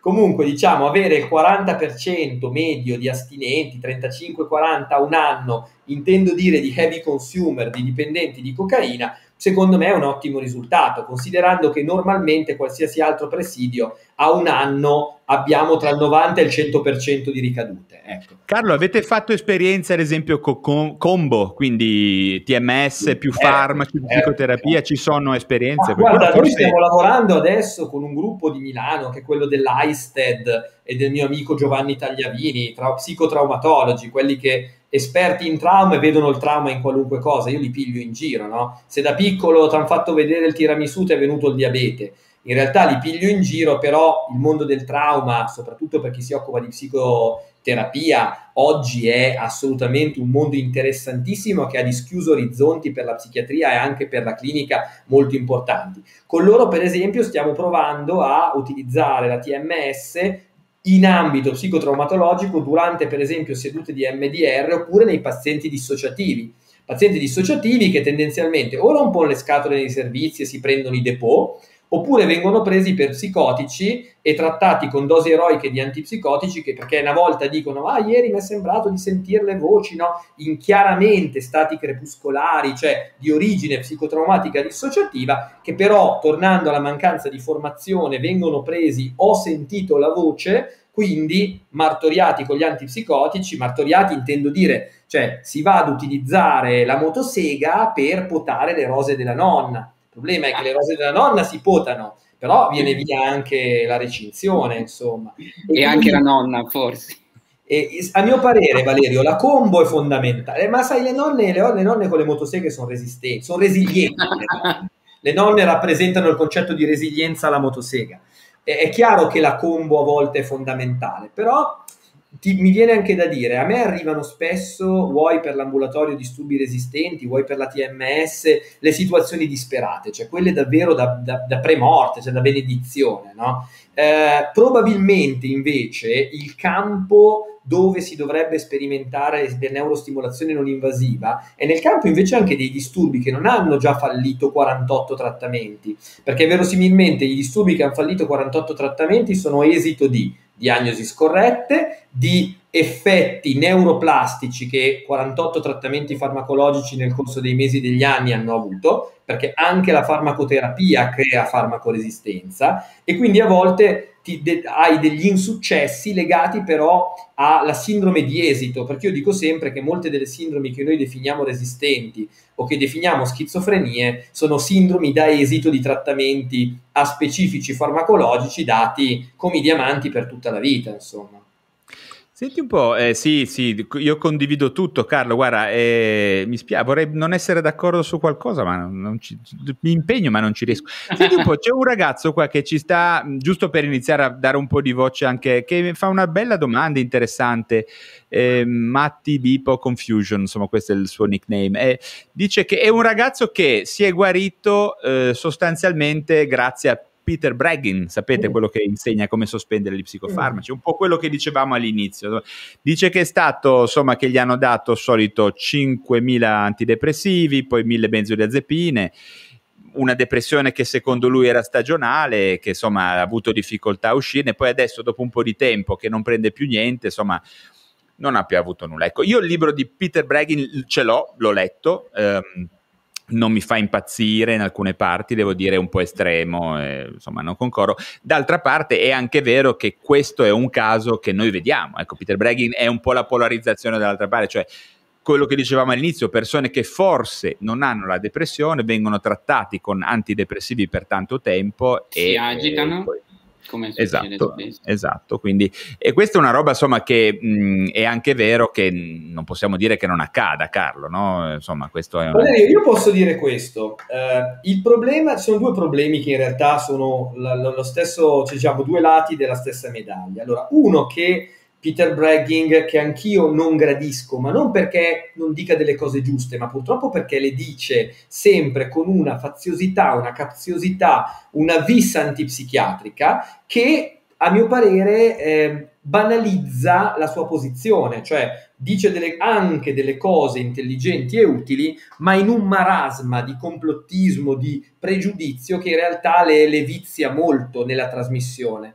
E in questo in parte anche Peter Gøtzsche, con cui ho avuto più carteggi per email, cioè ci sentiamo ogni tanto per email, anche su Skype ci siamo sentiti, perché io gli dico sempre che a mio parere fosse meno, come dire, polemico e antipsichiatra, probabilmente più psichiatri lo ascolterebbero. Dall'altra parte, il primo libro di Gøtzsche era strepitoso, il secondo, quello sulla psichiatria, no? Esattamente. Il problema è anche questo, cioè da una parte che non viene, cioè a noi psichiatri non viene insegnato a non dare i farmaci, cosa che potrebbe essere a volte un buon, ma questo anche perché siamo medici, ci hanno detto che noi dobbiamo curare le persone e quindi quando una persona viene da noi come solleviamo la sofferenza di quella persona? Con la prescrizione.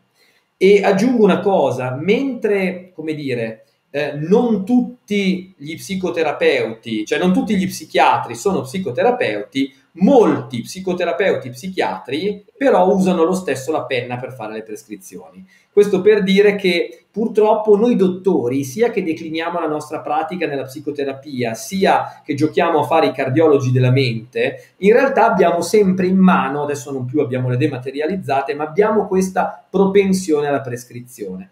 Dall'altra, noi psichiatri dovremmo avere più fame di formazione equilibrata su quello che non è perlomeno trattato dall'informazione mainstream, che sia più o meno questa informazione mainstream guidata da dinamiche economiche. È chiaro, Valerio, però, che se il dark side dell'informazione, cioè se l'informazione collaterale è gestita solo da personaggi come Breggin o come Gøtzsche, che hanno una forte impronta polemica antipsichiatrica e di pregiudizio, è anche molto facile che gli psichiatri queste voci non li vogliano sentire, perché sono voci disturbanti e, ahimè, a volte anche poco, perdonatemi, poco corrette da un punto di vista scientifico. Non tutto quello che dice Breggin è sensato, anche dal punto di vista giusto, certo, neanche per idea. C'è del buono, ma quel buono non arriverà mai, da una parte perché c'è un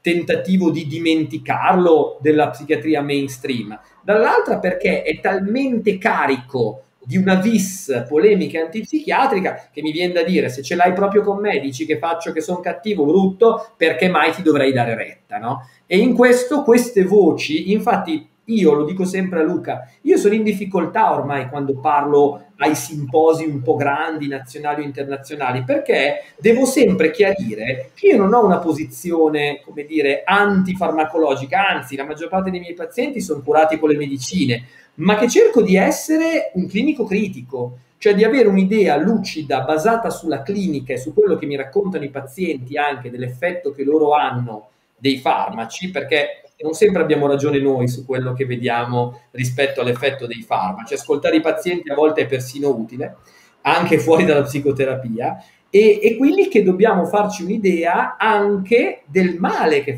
hanno i nostri farmaci per imparare a curare meglio le persone. Dobbiamo sempre muoverci. Io ho sempre in mente un po' la figura dell'equilibrista, no? Quindi tornando all'intervento del ragazzo che ci diceva partito con la diagnosi, poi la diagnosi è cambiata, poi la diagnosi è cambiata. Certamente poteva non avere una diagnosi o poteva avere una diagnosi di un certo tipo che una farmacoterapia in cronico ha destabilizzato, modificato, sporcato, resa più complessa. È possibile. Sì, Luca, cosa dici? Hai ancora qualche... Insomma, essere qua con Carlo è veramente bello, mi verrebbe da chiedere altre mille cose. Io ancora una domandina ce l'avrei, ma tu cosa hai ancora qualcosa da chiedere? Hai visto qualche domanda fra il pubblico interessante? Ecco, ad esempio io vedo che ti faccio un esempio, io sto vedendo che uno chiede quando arriverà questa nuova ondata di farmaci che agiscono sul recettore, insomma NMDA, insomma due parole posso farle io. Nelle pipeline di quasi tutte le aziende in questo momento nel mondo c'è almeno un farmaco che riguarda questo, alcuni sono in fase 3, per cui si può immaginare, insomma, l'eschetamina che fa già parte di questi farmaci, pur avendo un'indicazione, appunto. Here in Key West, we were out before it was in. In this open and inclusive paradise, you can be yourself, make new friends, and savor our live and let live vibe. With LGBTQ+ friendly accommodations, our legendary nightlife, and year-round activities and events, it's always a good time to come as you are. Key West, close to perfect, far from normal. Judy was boring. Hello. Then Judy discovered Chumbacasino.com. It's my little escape. Now Judy's the life of the party. Oh, baby, mama's bringing home the bacon. Whoa, take it easy, Judy. The Chumba life is for everybody. So go to ChumbaCasino.com and play over 100 casino-style games. Join today and play for free for your chance to redeem some serious prizes. Ch-ch-chumba. ChumbaCasino.com. No purchase necessary. Void where prohibited by law. 18+ terms and conditions apply. See website for details. Molto specifica sulla dispersione esistente e già in commercio, probabilmente entro, io direi, 1 o 3 anni avremo un certo, no, mi terrei largo, fra 1 o 3 anni diversi farmaci dovrebbero essere sul mercato, ecco. Luca, tu cosa dici? Qualche domanda a Carlo? Ma volevo fare una domanda flash molto veloce, ti volevo chiedere, una volta Raia, psichiatra diciamo vecchia scuola, ha detto in psichiatria io utilizzerei 3 trattamenti che sono la terapia elettroconvulsivante, il litio e la clozapina. Se tu dovessi scegliere 3 trattamenti, cosa sceglieresti? Io ho avuto gli stessi. Clozapina però soprattutto se sono situazioni psicotiche davvero gravi. Io, a differenza di alcuni psichiatri che stimo tantissimo, tipo Giuseppe Fazzari, che è un caro amico, che mette la clozapina un po' dappertutto, ritengo... No, con ottimi risultati, Raia anche. Ritengo che la clozapina sia un farmaco eccezionale, ma che abbia un profilo sia terapeutico sia di tollerabilità che meriti delle situazioni gravi e avanzate, perché poi è un farmaco... che poi gravi avanzate possono essere anche di diagnosi recente, attenzione, però di un certo rilievo, perché sennò il rischio di dire che la clozapina è un farmaco eccezionale, che è vero, è che poi i psichiatri lo mettono anche quando uno c'ha il panico, no? Cioè l'altro giorno io ho avuto in ambulatorio pubblico un paziente che 10 anni fa, ingegnere col panico, adesso ha 2 antipsicotici e 2 antidepressivi, no? Lui non c'ha più il panico, però mi ha detto che adesso chiedeva la pensione di... tanto bene. No, e allora io gli ho detto che era meglio il panico, a mio parere, di quella terapia lì, no? Perché, ma non è che dare la colpa, io non sto dando la colpa a nessun collega, perché anch'io faccio degli strafalcioni enormi, però farmaci molto potenti bisogna saperli maneggiare. Allora, certamente litio e CT, io dico sempre, essendo io verosimilmente più di spettro bipolare che di spettro schizoide, ritengo che se dovessi scegliere, dico sempre di trattarmi con litio e con le CT, lasciar perdere gli antidepressivi che divento grasso e impotente, no, adesso a parte le battute, no? Sono farmaci centrali. La clozapina è un farmaco eccezionale, salva vita per alcuni pazienti, non va utilizzata secondo me con la facilità con cui una certa frangia di psichiatri limitata la usa, dall'altra però devo dire che c'è tutta una quota di psichiatri, per esempio i giovani psichiatri, che non l'hanno mai vista usare e non la usano mai, cioè la metterebbero solo nei pazienti dopo 38 trattamenti falliti. Quindi anche in questo caso farmaco eccezionale, non lo metto diciamo in prima scelta su tutti quelli che hanno un disturbo di qualunque natura, ma questo è ovvio, cioè non c'è bisogno di dirlo qua, però certamente sono tre capisaldi della psichiatria e tutti e tre a costo zero. Litio costa più nulla, l'ECT costa proprio nulla e la clozapina è genericata e quindi non ne sentiremo mai parlare. Un po' di buonsenso direi che è una qualità che resta abbastanza importante, no? Nella pratica clinica e anche un po' la prudenza alle volte, perché passiamo da posizioni estremamente insomma quasi dimesse a posizioni di gente che appunto c'hai mezzo grammo di ansia, non dormi alla sera, ti do 600 di clozapina, ecco. Sì. Che per il momento in Italia ha un'unica indicazione ufficiale che è quella della schizofrenia resistente e quindi dovremo far pagare al paziente la clozapina che diamo per un'indicazione non ufficiale, insomma, e facendoli pure firmare un foglio. Vorrei vedere se tutti quelli che fanno la clozapina per il panico fanno firmare fogli con una bellissima disclosure e gliela fanno pagare. Quindi comunque Ignazio, un'altra cosa, guarda, te lo devo chiedere perché in questo periodo si sta parlando tantissimo, a me mi girano le balle in una maniera fotonica di questa storia del Covid e dell'epidemia di disturbi psichiatrici. Allora, parliamo di Covid e patologia psichiatrica, diciamo. Io mi viene da dire questo, insomma, la mia opinione, poi ti chiedo il tuo parere. Nessuno studio ha confermato la presenza di una pandemia da depressione. Al contrario, direi che si potrebbe quasi parlare in maniera ragionevole di patologie nuovamente stress correlate, quindi nuovamente forse un disturbo dell'adattamento, forse del PTSD. Sicuramente c'è una sottopopolazione, chiamiamola maggiormente a rischio di PTSD, che è quella, poi io ho letto uno studio recentemente, che è quella che appunto stava nelle rianimazioni, dove il rischio di morire per una patologia correlata è circa il 40%, quelli sicuramente hanno avuto un trauma. Cioè, ho letto addirittura uno studio che mi ha incuriosito, che non so se l'avete visto, che l'hanno fatto in Italia, oltretutto, che ci sono dei giovani affetti da cefalea cronica, dei ragazzini, insomma bambini e adolescenti, che il Covid gliel'ha fatta migliorare, no? Stavano in casa, non si lamentavano più. Quindi insomma, e sento tutti che parlano di sta storia qua, quindi nuovamente mi viene da pensare che in realtà il Covid abbia indirettamente influenzato la nostra salute mentale. Quindi non so, vediamo diete malsane, poca attività fisica, cambio nei pattern di sonno-veglia, strutture delle giornate scombinate, no? La lunghezza dell'isolamento, tanto tempo davanti agli schermi, perdita del lavoro, abuso di sostanze, ma nuovamente questa cosa qua mi viene da pensare che se uno perde il lavoro, abusa di sostanze, eccetera, io non lo riempirei di nuovo di antidepressivi, no? Perché poi l'implicito che mi arriva all'orecchio è quello. Cosa ne pensi tu? Dici un po' qualcosa, qual è la tua idea? Valerio, hai detto moltissimo tu, cioè io credo questo, penso che da una parte ci sia il fatto che noi psichiatri, allora, nel Covid si sono buttati tutti, no? Cioè i dermatologi, gli otorini, cioè perfino quelli, non so, i medici del lavoro, cioè hanno avuto tutti in pezzetto, gli psichiatri non potevano. I infettivologi che non hanno mai guardato un virus in vita loro hanno cambiato da infettivologo a virologo. A virologo, non credevo esistesse.